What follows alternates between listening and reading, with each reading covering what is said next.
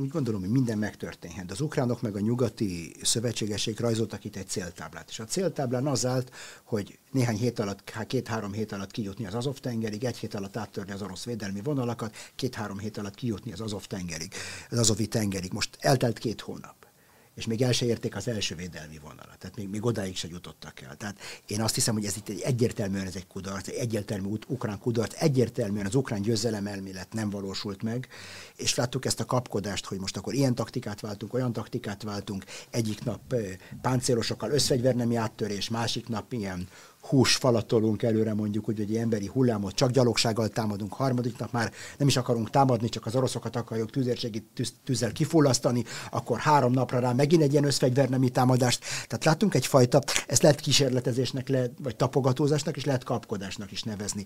De látjuk azt, hogy nincs egy, egy kialakult a győzelem, az orosz győzelem, az ukrán győzelem elmélet megbukott, és látunk egyfajta útkeresés most, hogy az ukránok azon gondolkodnak, hogy mit csináljanak. És, és ezt látjuk, ezeket ezt az útkeresést.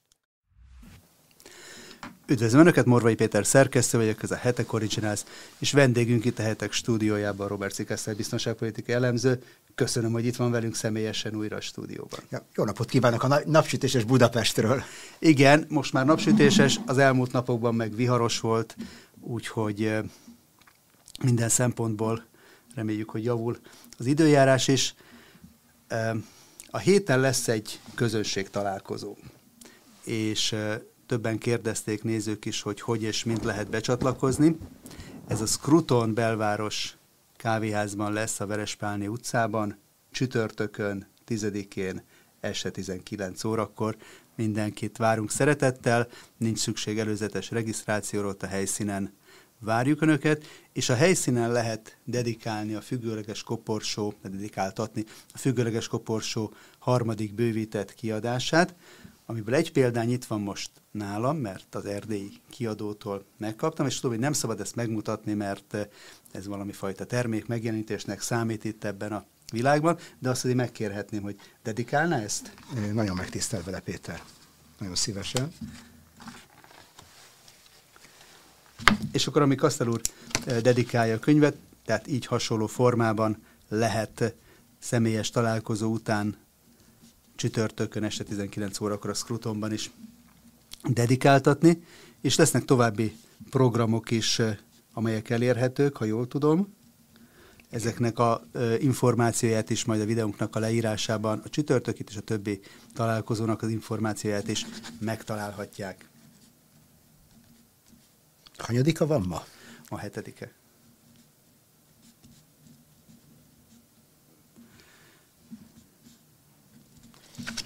Nagyon szépen köszönöm.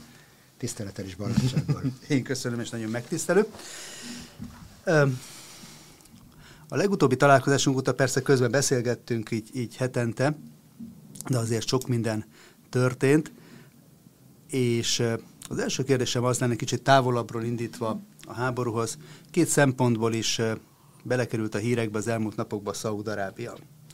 Egyrészt egy béke csúcsot szerveztek ott, a szaudi kormánynak a meghívására közel 40 országnak a képviselői jelentek meg.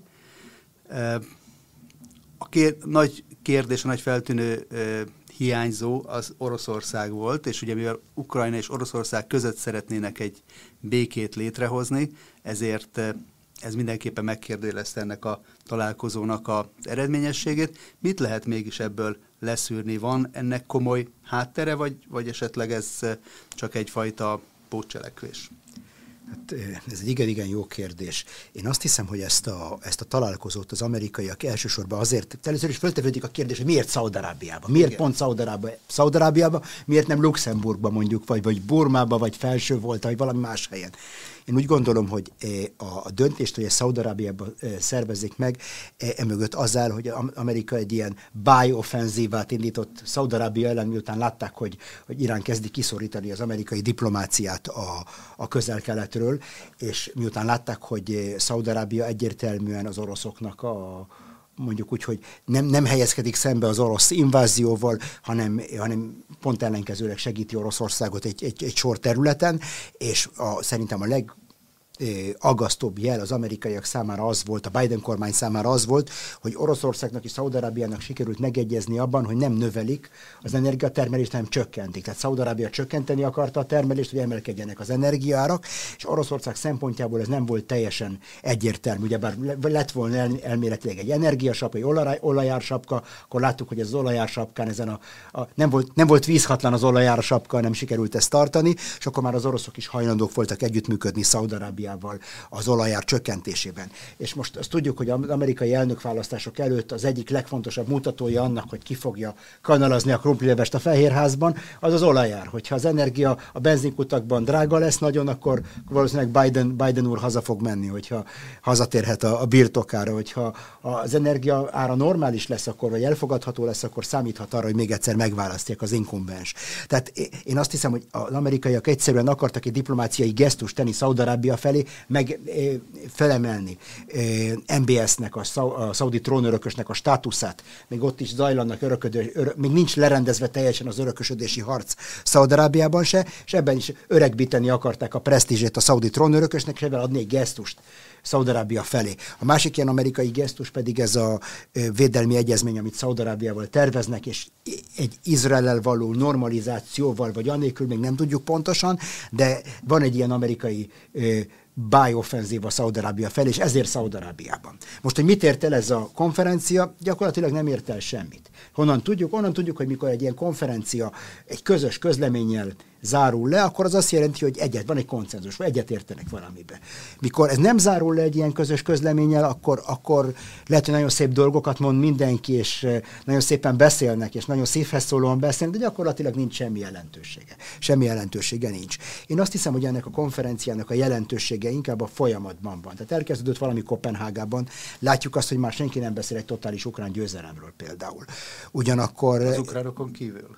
Az ukránokon kívül már az Egyesült Államok se beszél egy totális ukrán győzelemről, tehát azok a hangok, amiket hallottunk ezelőtt másfél évvel, ez az Oroszország földarabolása, rezsimváltás, tehát láttuk, hogy ez mennyire inflálódik, és most már hajlandók lennének különböző kompromisszumokra, és bizonyos szempontból az tudjuk, hogy az Egyesült Államok itt egy lépéskényszerben van, és a, nem csak az Egyesült Államok, mert látunk választásokat az Egyesült Államokban, Lengyelországban, Oroszországban, tehát van egy sor, talán Ukrajnában is még nem, nem egy egyértelmű lesznek egyáltalán választások a, a, a, a demokráciának, meg a liberalizmusnak a, a, a bástyájában. Lehet, hogy egyáltalán nem lesznek választások. Lehet, hogy Zelenszky elnök egy ilyen Abu féle a örökös, örökös öt, öt éves ciklusát fogja tölteni. 2006, 2006 óta, óta folyamatosan. Igen. Tehát lehet, hogy egy ilyen, ebben is palesztinizálni fog, fog Ukrajna, de nem tudjuk. Tehát ez, ez, ez a kontextus tulajdonképpen, és ez történt ebben a, ezen a békekonferencián, vagy tűzszüneti konferencián, és a, amiről nem beszélnek eleget a sajtóban, hogy a közeledő BRICS találkozó mennyire ráveti az árnyékát erre a találkozóra. Tehát én azt hiszem, hogy ami sokkal-sokkal fontosabb volt itt Ukrajnának, bocsánat, Indiának, meg Kínának például, ők két ellentétes pólust képviselnek a BRICS-en belül, Kína ki akarja bővíteni, egy, egy EU vagy NATO bővítést akar a BRICS-en belül végrehajtani, India ezt nem akarja, és mind a két félnek nagyon fontos úgy Kínának, mint Indiának, hogy mi lesz Oroszországnak a hozzáállása ehhez a kérdéshez. Volt egy felmérés, a CNN készítette, ami azt mutatta, hogy Amerikában, az amerikai lakosság körében csökken az ukrajnai háborúnak a támogatottsága. 55 százalék volt az, aki azt mondta, hogy a jelenlegi támogatási szint fölé semmiképpen nem kellene menni. Ez is érzékelhető ebben az amerikai hozzáállásban? Van egyfajta fáradás, kifáradás ebben a háborúban, ez egy közhely, mindenki erről beszél. Látjuk, hogy miután a, a, a törzs varázslói, a New York Times meg a Washington Post megverték a tamtam dobot, és a ritmus azt mondja, hogy Ukrajna kezd kifáradni, akkor mindenki átvette ezt, és látjuk ennek a, a, az utóhullámait mondjuk úgy, mint egy, mint egy, mint amikor egy követ dobunk egy tóba, megjelenik a magyar sajtóba, meg az izraeli progresszív sajtóba, és mindenütt megjelennek ezek a hullámok, és mind ugyanazt a visszhangozzák. Tehát, mint a kutya elkezd vonyítani, a környék összes kutyája a hetedik határban is visszavonyi. Tehát nagyjából ugyanazt sugalja mindenki, de ugyanakkor van egy ilyen elfáradás a, a, a nyugati körökbe is. Tehát minden csoda három napig tart.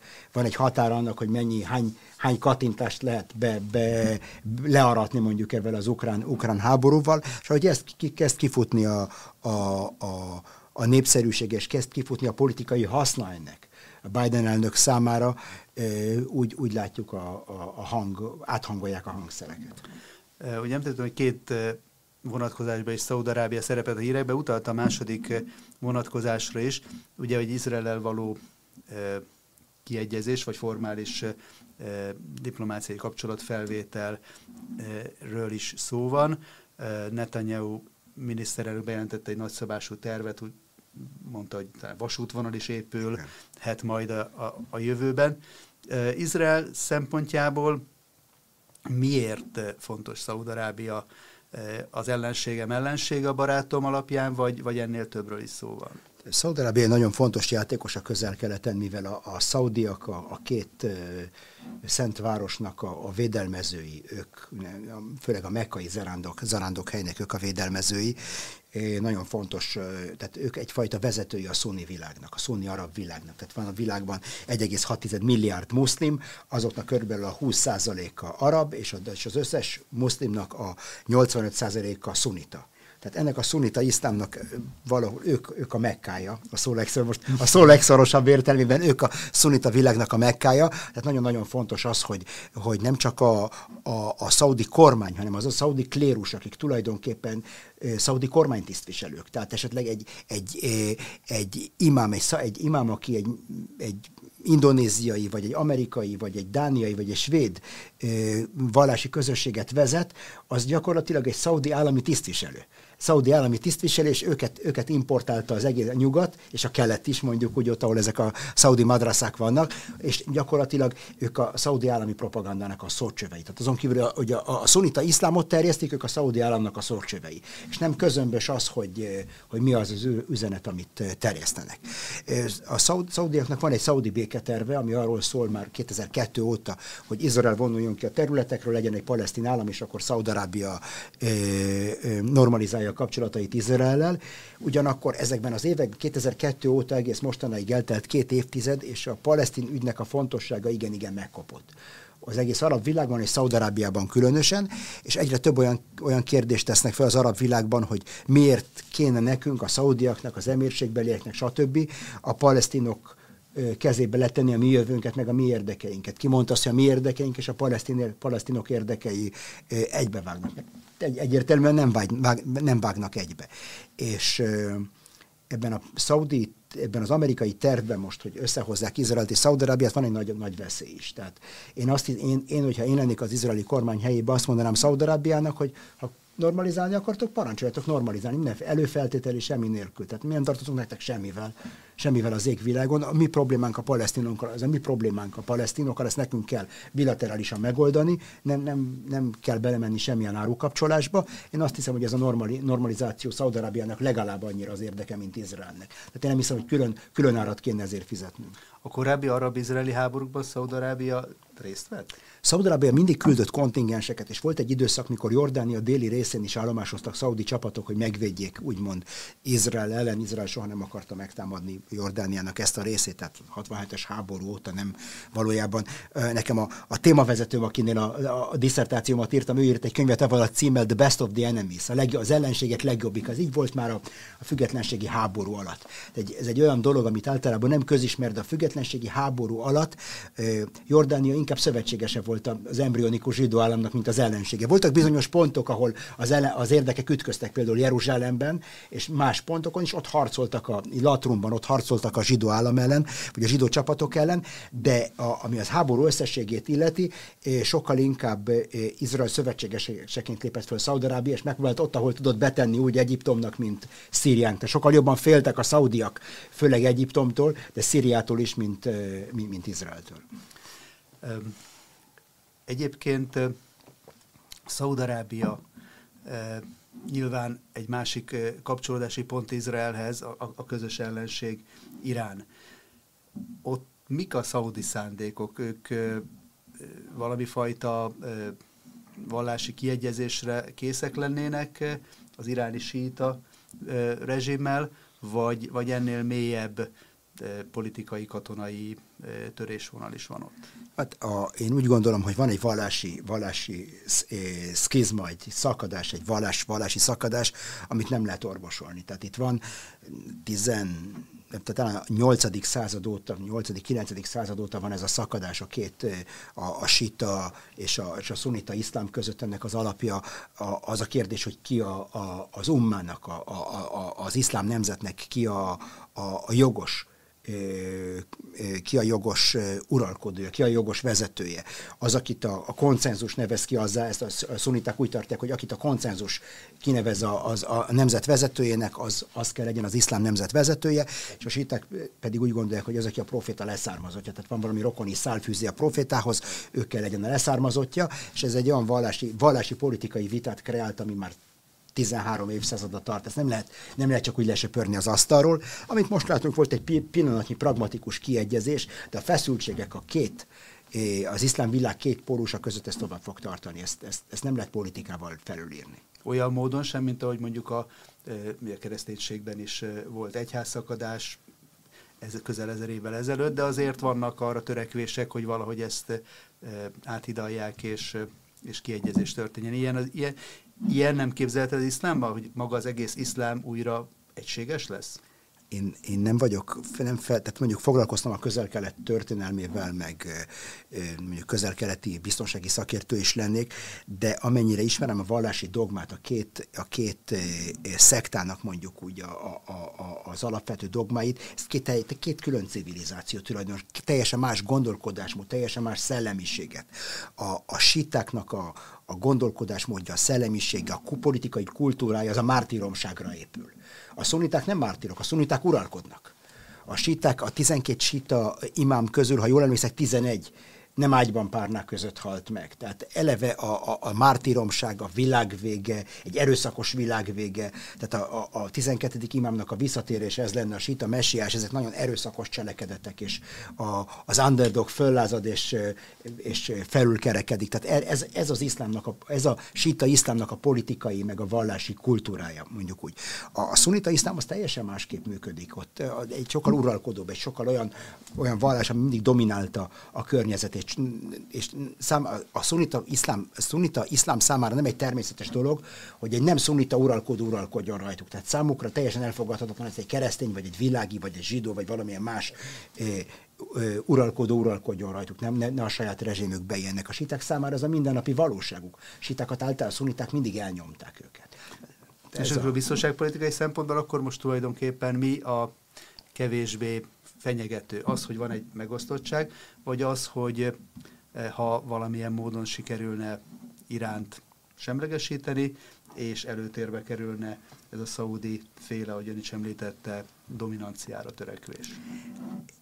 Azért, mert valaki síta még nem jelenti azt feltétlenül, hogy egy forradalmi ideológiát képvisel. Tehát a Irán, Irán, Iránon kívül vannak más síta államok is Közép-Ázsiában. Azerbajdzsán például egy, egy, egy túlnyomó részében síta állam, Izraelnek a nagy barátja például. Tehát a probléma nem a síta vallással van, hanem a vala e, különleges ideológiával, amit Khomeini hozott be magával Iránba, ami tulajdonképpen talán úgy lehetne legjobban megfogalmazni, hogy Irán nem, még mindig nem döntötte el, hogy ők egy ügy vagy egy állam hogy egy, egy permanens forradalmat képviselnek, a permanens iszlám forradalmat képviselik, és akkor Irán tulajdonképpen csak egy bázis, és hogyha Irán el, Iránnak el kell pusztulni azért, hogy a forradalom győzedelmeskedjen a világon, kicsit olyan, mint a kommunista ideológia, akkor, akkor ez csak egy vezéráldozat. Tehát ez még a, a, a, kommunizmus, a kommunizmus első évtizedeiben, a Szovjetunió első évtizedeiben se volt teljesen egyértelmű, hogy a Szovjetunió egy állam vagy egy ügy. És Irán ebben a helyzetben van 1979-től mind a mai napig.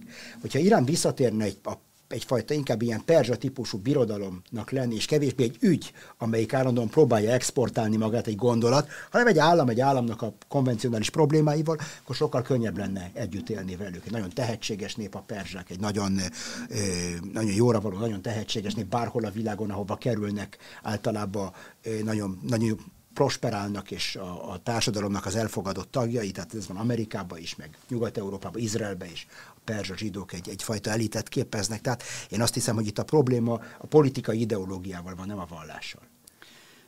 Ugye most már 1979 óta e, képviseli ott e, Irán ezt a politikát.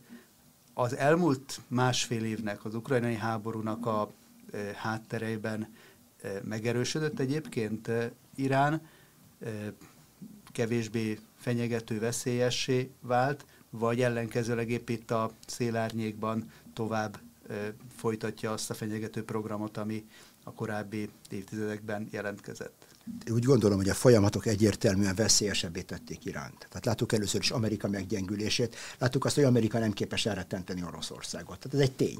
Látjuk azt, hogy Amerika nem képes legyőzni Oroszországot ebben a proxy háborúban. Ez is egy tény. Amerika meg a kollektív nyugat, és akkor beszélhetünk holnap utánig, a, hogy milyen kicsi az orosz gazdaság, és mekkora a nyugati GDP, meg ezek a nagy számok. Tény az, hogy a közel-keletről nézve azt látjuk, hogy a nagy Amerika meg a nagy nyugat nem képes rákényszeríteni az akaratát Oroszországra, pont ellenkezőleg. Látjuk azt, hogy Amerika nem képes megtartani a diplomáciai, vagy nem akarja megtartani a diplomáciai pozícióit a közel-keleten, Kína kiszorította őket. Látjuk, hogy Amerika nem volt képes megtartani, megtartani a pozícióit Afganisztán, Irakban, utána Afganisztánban, és most pedig Szíriá, Szíriából próbálja a szír kormány az oroszok segítségével, meg az irániak segítségével kiszorítani az amerikaiakat. Tehát ebben a konstellációban Irán mindenképpen megerősödik mindenképpen megerősödik. Ez az orosz kapcsolat egy iszonyatosan fenyegető dolog, elsősorban Izrael és Szaudarábia számára, de szerintem ez fenyegetést jelenthet Európa számára is egyfajta ilyen észak-koreai típusú iráni atomzsárolás, ez a balisztikus kéregetés, hogyha szükségünk van egy kis pénzre, akkor majd ott Konstanca mellett leesik egy balisztikus rakéta, vagy tudom, hogy az Adriában ott a, a, a horvát tengerpart mellett minden két-három hónapban leesik egy rakéta, hogy tessék pénzt adni, mert nincs pénzünk. Tehát ezt látjuk Észak-Koreában, ezt a balisztikus kéregetést. És Irán, Irán nagyon, nagyon, nagyon nagyon hamar ilyen pozícióba kerülhet Európával szembe. És, és ez, ez bizonyos mértékben ez az amerikai, az amerikai és az európai politikának a, a, a hibája. Ezt mi, mi, ezt mi hoztuk magunkra ezt a problémát. Ez a hiba is része annak, amit ön ö, úgy fogalmazott meg, hogy az ukrajnai háború a nyugati diplomáciának a vaterlója?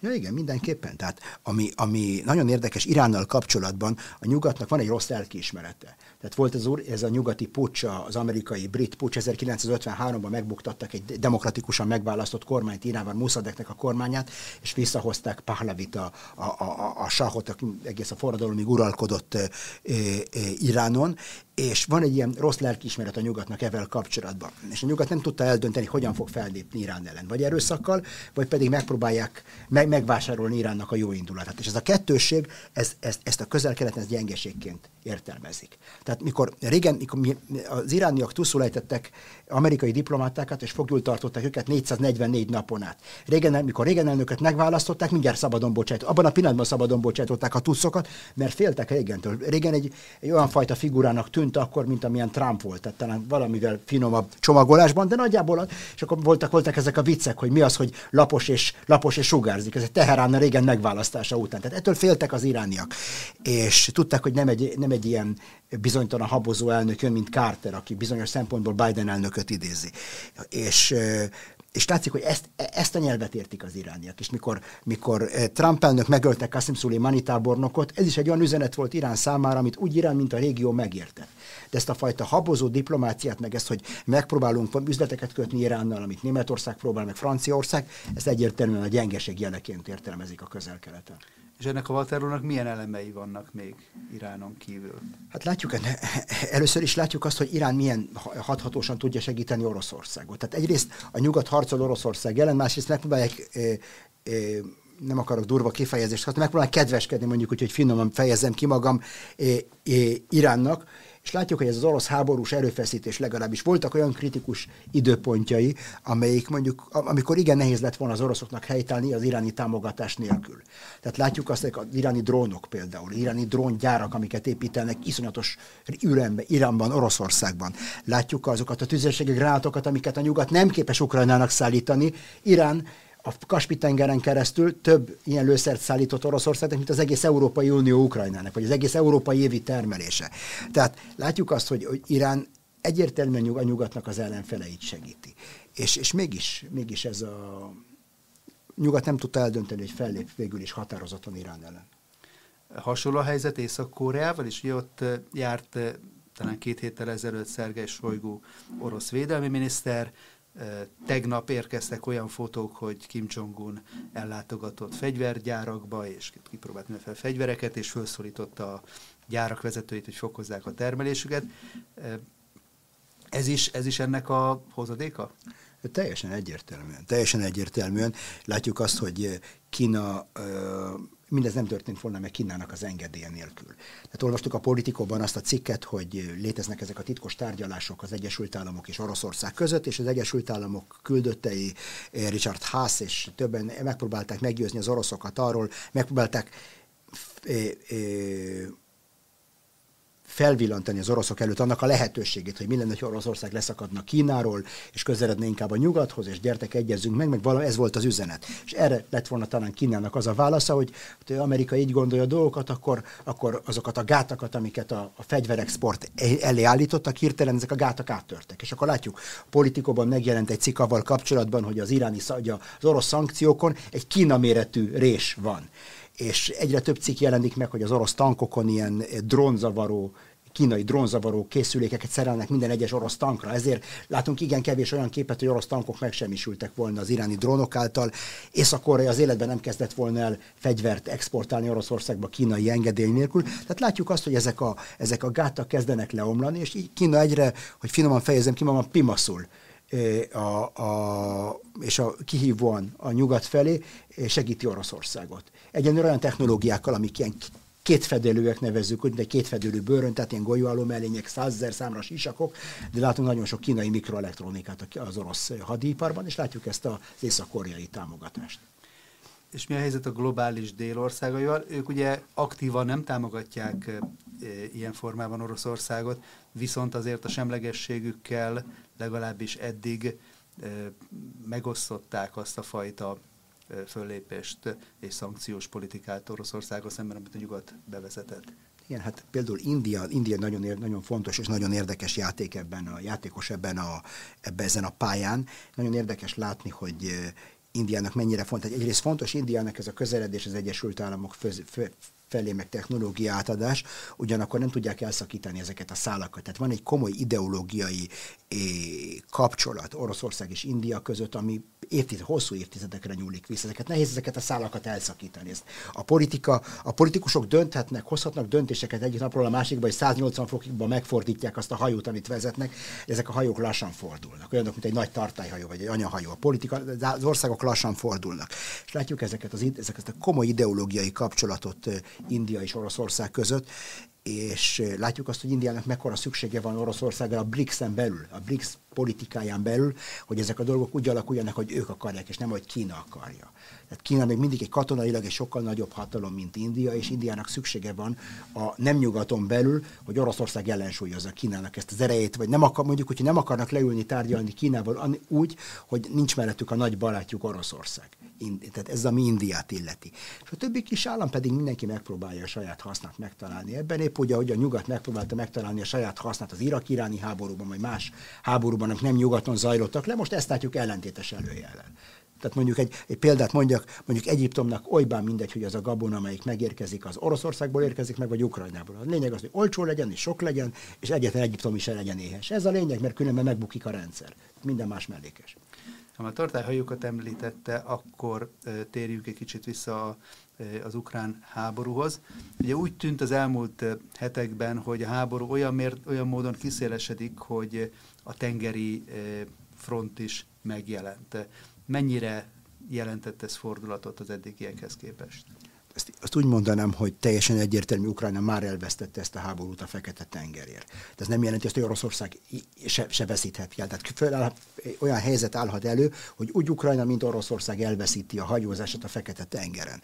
És hogyha se egyikük, se másikuk nem tud kereskedelmileg hajózni a Fekete-tengeren, akkor, akkor miért vegyék figyelembe másnak az érdekeit? Tehát ezt szoktam, erre szoktam azt mondani, ez a közlegelőknek a tragédiája. Tehát ha nekem szükségem van erre az erőforrásra, mint, mint harctérre, a Fekete-tenger, akkor kiveszek belőle annyit ebből az erőforrásból, amennyit akarok, és akkor a, a, a közlegelők tragédiájához képest nagyon hamar oda hogy senki nem fog tudni se kereskedni, se hajózni a Fekete-tengeren. És ez egy óriási tragédia, mert ha megvizsgáljuk Európát, a Európa földrajzát, akkor látjuk azt, hogy vannak folyók, amik a, elsősorban a Dunának a, a, a, a, a, a területe, ahonnan összegyűjti. Ez az egész a Fekete-tenger felé halad. Tehát ez a része Európának, ahova, ahonnan a Duna gyűjti össze a vizet, az a Fekete tengeren keresztül kereskedik a világgal. Tehát van ez a, Rajna, ez a Duna-Rajna-Majna csatorna, át lehet hajózni Európán, de ezek bonyolultabb dolgok, sokkal egyszerűbb egy természetes víziúton kereskedni. Ott van Oroszország, ott vannak Ukrajnának az érdekei, a, a, főleg a, a, a Dnieper, mint kereskedelmi útvonal, ami most nem működik a háború miatt. Oroszország szempontjából a Don és a Volga, amelyik szintén egy fél kontinensi területről szedi össze a kereskedelmi termékeket és vinné ki a világtengerekre, ez nem lesz. Bulgária, kaukázus államai. Tehát Európa, Európának egy jelentős része sokkal szegényebb lesz a Fekete-tenger nélkül. A Fekete-tenger egy óriási aknamezővé válik például. Tehát ez egy olyan kimenetel, amit szerintem mindenképpen el kéne kerülni. És hogyan lehetne elkerülni?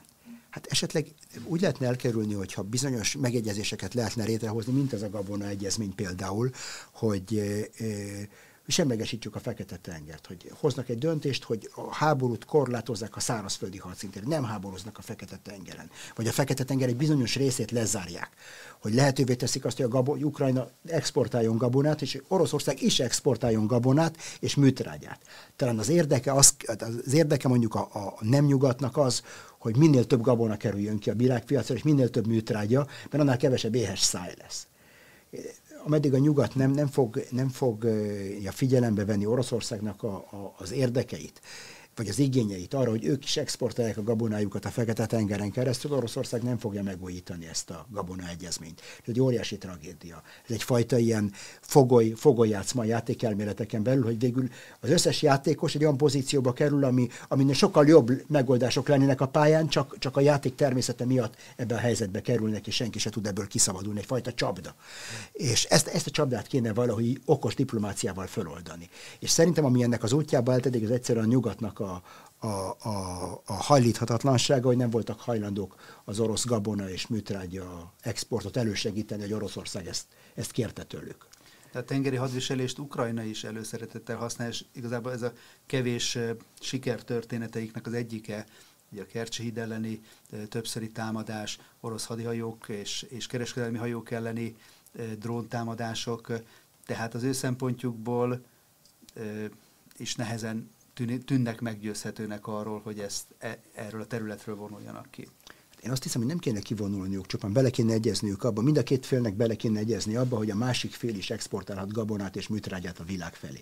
Szerintem ez, ez kéne legyen mindenkinek az érdeke. Most, ami ezeket az ukrán dróntámadásokat illeti, ez ugyanazt a, szerintem, mondjuk ennek a témának lennék a szakértője a katonai innovációnak, végsősorban minden innováció azt ezt az S S-görbét követi. Ugye kezdetben van egy kis bénázás, láttuk ezt például a, a, a, az amerikai e, e, siklóbombákkal, JDM-ekkel, e, láttuk ezt a, először a HIMARS-okkal, meg a Storm Shadow-val, az első próbálkozások nem tökéletesek. Utána van egy iszonyatosan sikeres, egy ilyen felszálló ág, mikor akkor aratják le nagy sikereket, és akkor előbb-utóbb ez tetőződik a dolog az S, az S betűnek a tetejéhez érünk, és akkor utána jön egy ilyen leszálló görbe, és láttuk azt, hogy az oroszok előbb-utóbb néhány hónapon belül kidolgoznak ellenlépéseket minden nyugati titkos fegyveren. Ezt láttuk a, a, a bajraktárok esetében, az a klasszikus példa, hogy egyik napról a másikra a bajraktárok eltűntek a hírekből, és valószínűleg a, a hadszintelekről is. Most ezelőtt egy három héttel jelent meg megint egy bajraktár, de egy évvel át nem hallottuk ezt a nevet. Ugyanezt történt a HIMARS-okkal, olvastunk arról, hogy ilyen radioelektronikai eszközökkel milyen hatékonyan csökkentik ennek a hatékonyságát, ugyanezt történt a JDM-ekkel, és látjuk, hogy ugyanezt történik a Storm Shadow rakétákkal is, hogy már az oroszok sokkal hatékonyabban küzdik le őket, mint, mint, a, mint az el, a háború elején, és ez fog történni a, a, ezekkel, a, a, ezekkel a drónokkal is. Tehát Ukrajna ideig, óráig lezárhatja az oroszok előtt a Fekete-tengert, vagy károkat okozhat az orosz flottának, de, de, de gyakorlatilag az oroszok előbb-utóbb erre is megoldást fognak találni. És kár, egyszerűen kár lenne ezt a, a, ezt a gabona export szezont elszalasztani, és megvonni a harmadik világtól ezeket az erőforrásokat. Mi a helyzet a szárazföldön? Ugye azt lehetett látni az elmúlt hetekben, hogy még amúgy is lassan megindult ellen támadás, ha lehet, akkor még jobban lelassult, és ahogy ön is szokott utalni rá, ilyen, ilyen centimétereken vagy métereken megy a konfliktus. Igen, talán, hogyha délről észak felé haladva, Igen. talán érdemes végig, végigjárni a frontot, tehát kezdjünk talán a Dnieper, Dniepernek a torkolatával. A Dnieper torkolatában látunk állandóan próbálkozásokat, mondjuk a Dnieper torkolata és Herson között ebben a deltában látunk állandóan próbálkozásokat az ukránok részéről átdobni haditengerész, tehát tengerészgyalogosokat, vagy ilyen deszant alakulatokat, különleges műveleti alakulat ezekre a szigetekre, és látjuk, hogy az oroszok tüzérségi tűzzel, meg ezekkel a siklóbombáikkal, iszonyatos mennyiségben rendelkező áll, rendelkezésre álló siklóbombáikkal, az oroszok ezeket pusztítják. Néha ezek az ukrán csapatok partra szállnak a, a folyó keleti partján, és ott kialakítanak egy hitfőállást, és akkor az orosz tűzérség, vagy az orosz tűzeszközök ezeket ledarálják, a drónok, a repülőgépek, eh, a tűzérség ezeket ledarálja, és akkor nagy emberveszteség, aki életbe marad, az életbe marad, a többiek visszamennek.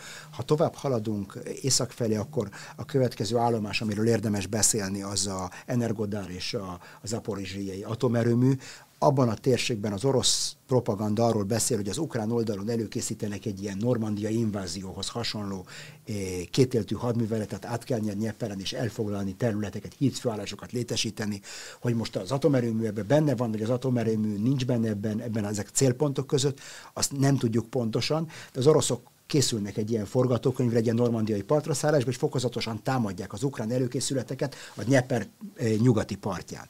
De nem kizárt, hogy fogunk látni egy ilyen akciót az ukránok részéről. Ezek nem egyszerűek ezek a dolgok. A folyamakadály, tehát nem kell hossz, hosszant irányba átkelni a folyamakadályon ahhoz, hogy ez egy halálos csapda legyen, és eh, ez egy olyan, olyan ukrán támadás lehet, aminek nagy haszna lehet, ugyanakkor iszonyatos veszteségeket is lehet szenvedni tovább haladunk eh, Piti Havki térségében, ott ez, a, ez az aporozsiai frontnak mondjuk úgy a nyugati sarka, ott az ukránok elfoglalták a település nagy részét, de nem tudnak tovább haladni. Ez is az orosz eh, első védelmi vonal előtt van még, nem tudnak tovább haladni. Meg tovább haladunk keletre és észak felé a következő a Bradley Square, eh, a Bradley tér ez, ez a kiszögelés, ahol az ukránok a legmélyebbre haladtak, talán 7 kilométer mélységben az orosz területen belül, még mindig nem érték el az orosz első védelmi vonalakat. Volt egyetlen árva ukrán lövészpáncélos vagy harckocsi talán, amelyik elkezdett elkezdett e, dübörögni az orosz e, arcvonalak felé, beleesett egy harckocsi árokba, és kész, és itt ért. A dalnak itt vége lett, ahogy, a, ahogy mondják, és Ennyi. Tehát ez volt az egyetlen ukrán eszköz, ami megérintette az orosz védelmi vonalat, és talán itt az az alkalom, amikor el kell mondani, hogy van itt egy mitosz. A mitosz arról szól, hogy az ukrán ellentámadást meg, meg, megtört a hónapokon át ki, mélységben kiépített orosz védelmi vonalakon. Most akkor ez így nem igaz. Az ukrán ellentámadás nem az orosz védelmi vonalakon történnek, hanem az orosz védelmi vonalak előtt, a nyílt mezőn. Uh-huh a nyílt mezőn. Tehát, hogyha ezek, a, ezek az ukrán e, alakulatok volt, a 9-es 6 meg a 10-es 6 ezek nem tudták, nem tudták áthatolni még ezeken a, ezen a biztosító övezeten se, és elérni az első védelmi vonalat, akkor nincs mit beszélnünk az első védelmi vonalról. Nagyon jelentős dolog, amit érdemes megemlíteni. Az ukránok két hatestet állítottak föl erre a célra, a zaporozsiai áttörésre. Volt a 9-es és volt a 10-es. A 9-esnek kellett volna végrehajtani az áttörést, és a 10-es lett volna az, amelyik az áttörést kihasználva eh, kihasználja az áttörést, és bele, bele, bele tör abba a résbe, és eléri az azovi tengert. Most az ukránok oda jutottak, hogy már kénytelenek a 10-es vagy egészet, vagy bizonyos alakulatait is az áttörésre felhasználni. Tehát gyakorlatilag azt a gabonát, amit jövőre kellett volna elvetni, abból sütnek ma kenyeret, mondjuk úgy. Tehát ez, ez, ez önmagáért beszél, és akkor lehet sokat beszélni, meg szétmagyarázni a dolgokat, ez egy tény. Ezt nem lehet szétdumálni. Mikor az ember a jövő évi vetőbúzából fő, süt kenyeret ma, akkor az azt jelenti, hogy ennek nincs jövője a dolognak, ez egy igen nagy probléma. Most ha tovább megyünk a, a, a, a Donetszki meg a, a Luhanszki eh, fronton, ott, ott látunk egyfajta ilyen állós, állásháborút. Úgy, úgy az oroszok is érnek el sikereket, mint az ukránok, a harcok állandóan hullámzanak. Most akkor én tudom, hogy a nyugati médiában minden métert, amit az ukránok haradnak előre, azt háromszorosan konferálják, és mikor az oroszok ezt visszafoglalják, akkor erről nincs szó. És a klasszikus példa erre, hogy beharangozták azt, hogy az, az ukránok már olyan területeket is felszabadítottak, amiket az oroszok 2014-ben foglaltak el. Ezek a területek már pár napja orosz kézben vannak, és senki nem beszél erről. Az oroszok ezeket visszafoglalták, ezeket a sáncokat, senki nem beszél erről. Tehát számításba kell venni, hogy a, a propaganda egy erősen döntött pálya, és Bakhmut környékén láttunk ukrán próbálkozásokat, előre törni egy teljes zsákutca, egy stratégiai zsákutca, az orosz védelmi vonalak több tucat kilométerre Bakhmut után vannak. Tehát ez is egy zsákutca, és az északi fronton pedig az oroszok elértek bizonyos eredményeket, és, és egyre inkább közelednek azokhoz a területekhez, városokhoz, amiket elvesztettek a, a Harkivi offenzívában. Az utolsó gondolat ebben a témában Belgorod környékén, Harkivtól északra van egy igen jelentős orosz tartalék, tartalékban álló hatást, hogy ezt mikor fogják ezeket bevetni, talán Harkiv vele, Harkiv bekerítésére, nem, nem tudjuk, de van egyfajta Damoklész kardja ott. Az elmúlt két hónap, vagy talán több is, mint két hónap eh, telt el már az ellentámadás megkezdése után. Eh, ki lehet azt mondani, hogy ez kudarcot vallott, vagy folyamatban van, és majd még a jövőben történhetnek ukrán szempontból váratott és pozitív fordulatok? Én úgy gondolom, hogy minden megtörténhet. De az ukránok meg a nyugati szövetségesek rajzoltak itt egy céltáblát. És a céltáblán az állt, hogy néhány hét alatt, két-három hét alatt kijutni az Azov tengerig, egy hét alatt áttörni az orosz védelmi vonalakat, két-három hét alatt kijutni az Azov tengerig, az Azovi tengerig. Most eltelt két hónap és még el se érték az első védelmi vonalat, tehát még, még odáig se jutottak el. Tehát én azt hiszem, hogy ez itt egy egyértelműen ez egy kudarc, egy egyértelmű ukrán kudarc, egyértelműen az ukrán győzelem elmélet nem valósult meg, és láttuk ezt a kapkodást, hogy most akkor ilyen taktikát váltunk, olyan taktikát váltunk, egyik nap páncélosokkal összfegyvernemi áttörés, másik nap ilyen hús falatolunk előre mondjuk, hogy egy emberi hullámot csak gyalogsággal támadunk, harmadik nap már nem is akarunk támadni, csak az oroszokat akarjuk tüzérségi tűz, tűzzel kifullasztani, akkor három napra rá megint egy ilyen összfegyvernemi támadást. Tehát látunk egyfajta, ezt lehet kísérletezésnek, lehet, vagy tapogatózásnak, és lehet kapkodásnak is nevezni. De látjuk azt, hogy nincs egy, egy kialakult a győzelem, az orosz győzelem, az ukrán győzelem elmélet megbukott, és látunk egyfajta útkeresés most, hogy az ukránok azon gondolkodnak, hogy mit csináljanak. És, és ezt látjuk, ezeket ezt az útkeresést. És ugye fölmerültek olyan vélemények is, megjelentek kritikák, hogy az egyik olvasatban, hogy az ukrán hadsereg nem tudja alkalmazni azokat a nyugati módszereket, amelyekre azért több tízezer ukrán katonát kiképeztek az elmúlt bő egy évben.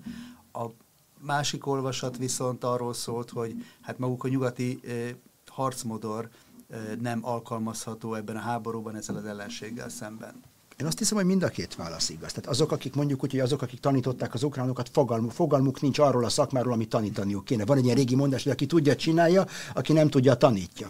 Most azok a nyugati szakértők, akik ezt tanítják, az életükben nem harcoltak ilyen harcokban, és iszonyatos igazságtalanságnak tartom az ukránokkal szembe, az ukránokat hibáztatni valami olyasmire, amit a tanítóik soha nem próbáltak ki soha nem próbáltak ki. Tehát ez egyik dolog, ez egész nyugati koncepció lehet, hogy nem működik. Tehát lehet, hogy maga a doktrina nem, nem jó, hogy olyasmire tanítják az ukránokat, ami, ami, ami még ha sikerrel jár, tehát a siker, ha az ukránok sikerrel meg is valósítanak mindent, még akkor se vezet győzelemre. Tehát ez, ez, ez az egyik dolog, ezt nem lehet levenni az asztalról, ez egy lehetőség. És a másik dolog pedig szintén, ami egy tény, és erről sok vitám volt ezelőtt egy évvel különböző szakértőkkel, akkor azt mondták, hogy hát kiképezik tízezrével az ukránokat, meg minden, akkor erre azt szoktam mondani, hogy könyörgöm, hogy kiképezik. Azt, hogy elküldenek valakit egy rádiós kurzusra, vagy megtanítják őket valamilyen eszközt használni Angliába, három hét alatt is visszajön, nem jelenti azt, hogy ez az ukrán katona vagy az ukrán parancsnok kép magáévá tette az egész nyugati harcmodort. Egy harcos nem lehet kiképezni két-három hét alatt, még három hónap alatt se. És én mindig azt mondtam, hogy ahhoz, hogy valakiből egy deszantost, egy, egy páncélos katonát, egy eh, tüzért, vagy, vagy bármi mást faragjanak, az egy év egy év, hogy egy civilből egy katona legyen, és akkor még nincs tapasztalata. És ez úgy, hogy nem pucol krumplit, meg nem alakizik, meg nem tiszteleg a diófának is, ami le van messzelve. Tehát, tehát csak harcképzéssel foglalkozunk, az egy év, és az ukránoknak nem volt meg ez az egy évre. És amit láttunk, az, az sajnos arról azt láttuk, hogy hogy hiányosan kiképzett katonákat dobtak bele ebbe a, ebbe, a, ebbe, a, ebbe a tüzes katlanba, mondjuk úgy, mint a bibliai történet, ott a, a Gyehenna völgyében azok a kánániteknek a tüzes katlanai, na abba a tüzes katlanba dobták bele ezeket a katonákat, úgyhogy nem voltak kiképezve. Tehát ezt el kell mondani. Bárkit ki lehet egyébként képezni, most nyilván, aki alap szempontból alkalmas a hadviselésre, mert látjuk azért, hogy tényleg civilek vannak, akik ukrán katonák így megszólalnak, nyilatkoznak, elmondják, hogy a február 22-ig a tavalyi évben semmi közük nem volt a hadsereghez, bevonultak, és azok azóta vannak köztük olyanok, akik szinte folyamatosan a frontvonalban vannak. Tehát ez így egyébként a a civil, civilek felhasználása, vagy, vagy rossz kiképzése katonai célokra az, az, az megvalósítható? De teljességgel megvalósítható, és ezt láttuk a világháborúkban is. Tehát a civilek abszolút kiképezhetőek, csak ez időbe telik. És e, én azt hiszem, hogy általában egy laikus nem, nem, nem, nem érti, nem, nem, nem tudja megérteni, mennyire bonyolult még egy egyszerű lövészkatonak, vagy a lövészrajnak az eszköze is, ha megvizsgáljuk, ez nem olyan, mint a második világháború, hogy tudom én, van, vannak hárman szoronyos puskával, ketten géppisztolyal, mindenkinél van két kézigránát, és talán van egy rádiós is, hogyha nagyon high voltak, akkor volt talán egy rádiós is. De manapság ez nem így van. Manapság vannak a lövészeszközök, minden lövészeszközön vannak nappali optikai eszközök, vannak éjszakai optikai eszközök, hőérzékelők, vannak rádiók, vannak rejtjelező berendezések, millió eszköz, vannak gyalogsági radarok, amiket visznek magukat. Iszonyatos mennyiségű technológiai eszköz, amiket el kell sajátítani a használatot, és ez csak a technikai dolog. Vannak készségek, amiket el kell sajátítani, ez katonai medicina, meg navigáció, ter- tájékozódás a terepen, ez sem magától értetődő. Nem olyan világban élünk, mikor a gyerek a, a nyájat terelgette a mezőn, vagy a libákra vigyázott, és állandóan ott volt kint a gyerek a terepen, és minden faj, és minden virág, és minden fűnek ismerte a titkát, mert így nőttek föl. Olyanok, olyan, olyanokat kell kiküldenünk a harctérre, akiknek a, az élete légkondicionált osztálytermekben telt el egész mostanáig, és most kell őket a harctérre küldeni. Tehát meg kell tanítani egy egész sordól, ki kell építeni fizikai képességeket, ellenálló képességet. Ez nem megy egyik napról a másikra, minden megoldható. Tehát éretlen citromokból is lehet limonádét csinálni, csak na, nagyobb nyomást kell kifejteni. Zöld citromból is lehet limonádét csinálni. De mindent meg lehet tanítani, mindenkit meg lehet tanítani mindenre, de mivel én foglalkoztam katonák kiképzésével, és tudom, mennyi időbe telik az, hogy bizonyos készségeket, egy mesterlövészt kiképezni, például egy teljesen profi, gyalogos katonai lövész már egy éve szolgált, és akkor elmegy mesterlövész iskolába, és akkor van két hónapra, hogy kiképezzük mesterlövésze, és, és ez semmi az a két hónap, és alvásra is időt kell hagyni, mert különben elveszti a képességét, hogy új anyagot sajátítson el, de, de két hónap semmi ahhoz, hogy egy tapasztalt katonából mesterlövést csináljunk. Hát akkor még egy civilből. És mi a hatékonysága a kényszersorozásnak? Ugye erről is érkeztek beszámolók, videófelvételek is, hogy egészen drasztikus módszerekkel gyűjtik be már Ukrajnában a 18 és 60 év között van a hatköteles kor, tehát mind a két irányba kiszélesítették, tehát gyűjtik be az embereket. Mit lehet kezdeni egy olyan emberrel, akit hát jószerű erőszakkal visznek el az utcáról?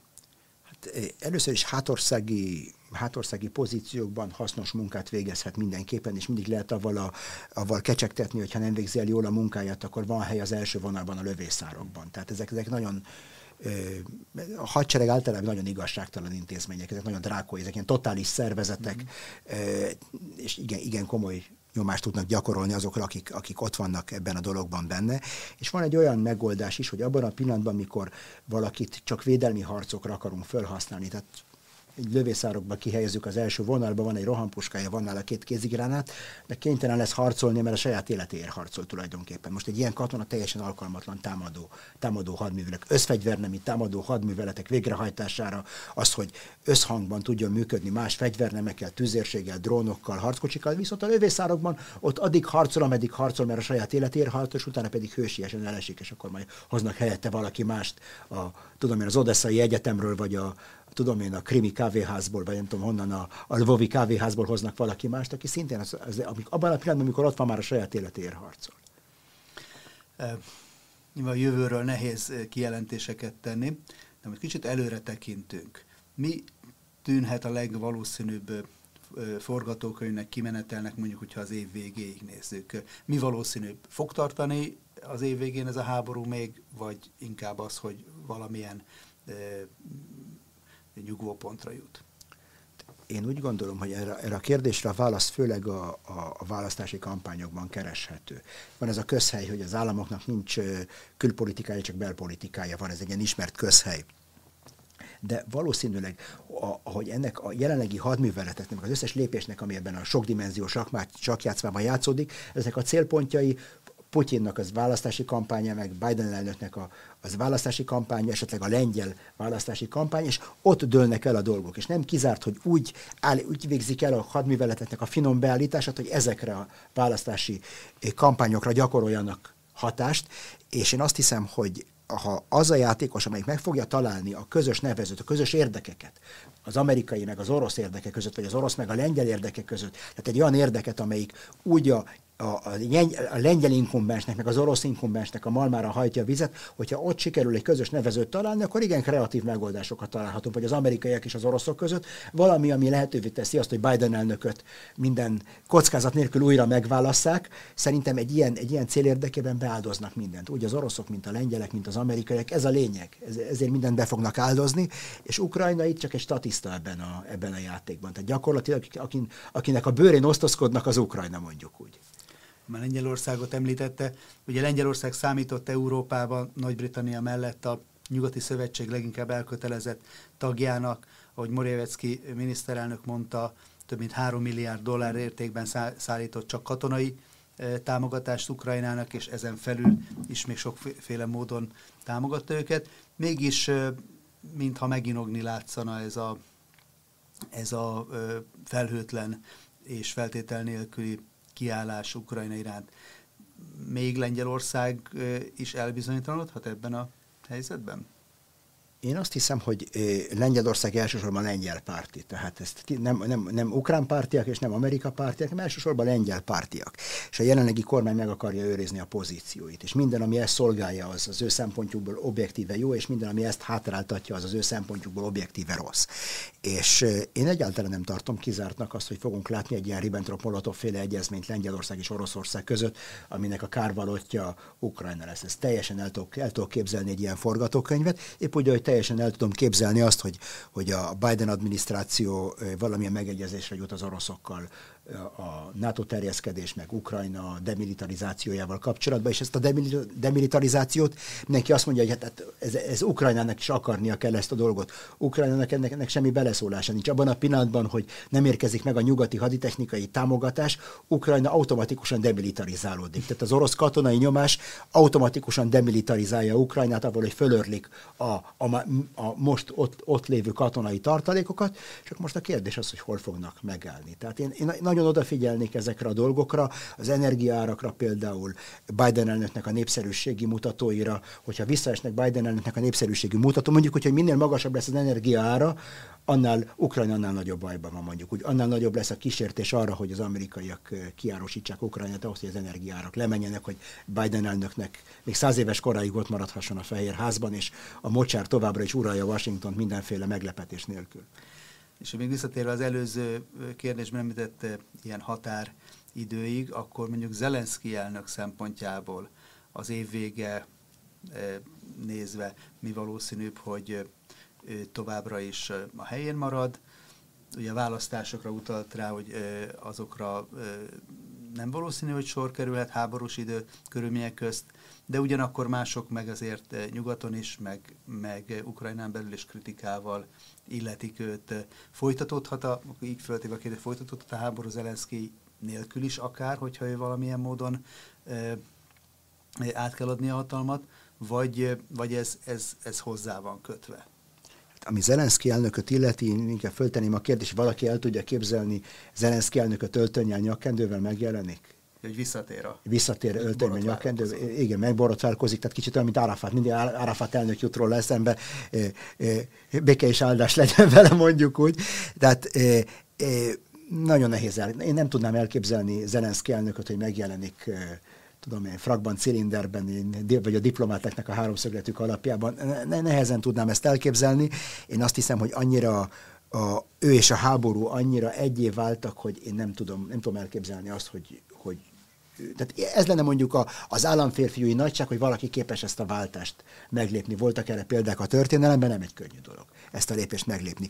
Azt, hogy Ukrajna most folytatni fogja a háborút Zelenszky nélkül, vagy Zelenszkivel, ez is egy igen-igen jó kérdés. Én azt hiszem, hogy volt egy olyan fajta önpropaganda is Ukrajnán belül, tehát olyan magasra strófolták az elvárásokat, és olyan magasra strófolták a lelkesedésnek a lángját, hogy igen nehéz lesz most erről a, a vágtató tigrisről leszállni, és azt mondani, hogy hát nem, mert bocsánat, rosszul gondoltuk, és akkor az a négy oblast megy az oroszokhoz, és mi nem leszünk NATO tagok, talán valamikor EU tagok leszünk, NATO tagok nem leszünk. Tehát ezt, el, ezt eladni az ukrán közvéleménynek, azt hiszem, ez igen komoly puhításra van szüksége a háború által az ukrán közvéleménynek, hogy ezt a, az, ukrán követel, az ukrán közvélemény követelje ki. És hogyha én lennék Zelenszky elnök helyébe, akkor, és arra, arra következtetésre jutnék, hogy nincs más választás, kompromisszumot kell kötni, akkor is folytatnám a háborút, hogy a meggyőzés munkáját nem nekem kéne elvégeznem, hogy kiszervezem az oroszoknak. Majd az oroszok meggyőzik a, az oroszok, meg, az, meg a tél, majd meggyőzik az ukrán népet, hogy a nép, néptől alulról jöjjön ez az igény arra, hogy most már zárjuk le a háborút, mert hogyha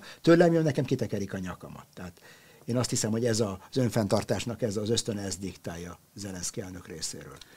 És akkor végül ha magát az ellentámadást nézzük, annak időben mennyi kifutása lehet, ugye időjárási szempontból, meg, meg élőerő, meg lőszer szempontjából. Hát ha az kezdeti e, miserendet vesszük, kezdeti időbeosztást vesszük mércül, akkor ez már kifutotta magát. Tehát azokat a célokat már nem fogják elérni azokat a célokat már egyértelműen nem, fognak, nem fogják elérni. Valószínűleg újabb célokat kéne megfogalmazni, illetve már meg is fogalmazta újabb célokat, amik jobban megfelelnek annak a képességnek. Itt mi, mi történt tulajdonképpen? Volt egy bizonyos képesség, és voltak bizonyos célok, amiket megfogalmaztak, és a, a dolgok nem, nem találkoztak egymásra. Tehát maradt egy rés a kettő között, a képességek meg a célok között. Ezen bukott meg az ukrán ellentámadás. Nem jelenti azt, hogy nem lehet megfogalmazni olyan célokat, amik reálisabbak. Sokkal kisebbek egy helyi áttörés, egy, talán egy hídfő kialakítása, mondjuk Hersonnal szembe, Energodár elfoglalása. Tehát olyan dolgok, hogy a kérdés az, hogy milyen irányba akarja vinni Ukrajna ezt a háborút. Ez a, ez a bohóckodás ott Bakhmut környéken, ez a, a Bakhmut is emiatt fogja Ukrajna elveszíteni a háborút. A Ukrajna a végén nem az orosz hadsereg fogja legyőzni, hanem ez a 70 ezeres nagy, ez a 70 ezeres város. Bakhmut fogja legyőzni Ukrajnát. Ez egy stratégiai zsákutca, sehova nem vezeti az ukránokat ez a Bakhmuti csata, és látjuk, hogy mégis iszonyatos mennyiségű emberanyagot és presztist és politikai támogatást önnek bele ebbe a háborúba. Szerintem ez egy iszonyatos vakság, és nem, nem, nem ott, ott van a megoldás Ukrajna számára. Nagyon szépen köszönöm. Most csak felfüggesszük a beszélgetésünket, mert hogy csütörtökön este 19 órakor Skruton belváros kávéházban folytatjuk. Az önök részvételével is várunk mindenkit szeretettel. Lehet kérdezni is, ahogy legutóbb is nagyon emlékezetes és, és izgalmas kérdéseket Igen. tettek föl Igen. A, a nézőink. Tehát várjuk ezeket. Ha valaki esetleg nem tudna személyesen eljönni, a könyvet megrendelheti a megadott e-mail címen, illetve várjunk kérdéseket is, amelyeket szintén igyekszünk ott megválaszolni. Úgyhogy nagyon köszönöm, hogy itt voltunk a stúdióban, és akkor legközelebb augusztus 10-én csütörtökön este 19 órakor. A viszontlátásra. Viszontlátásra.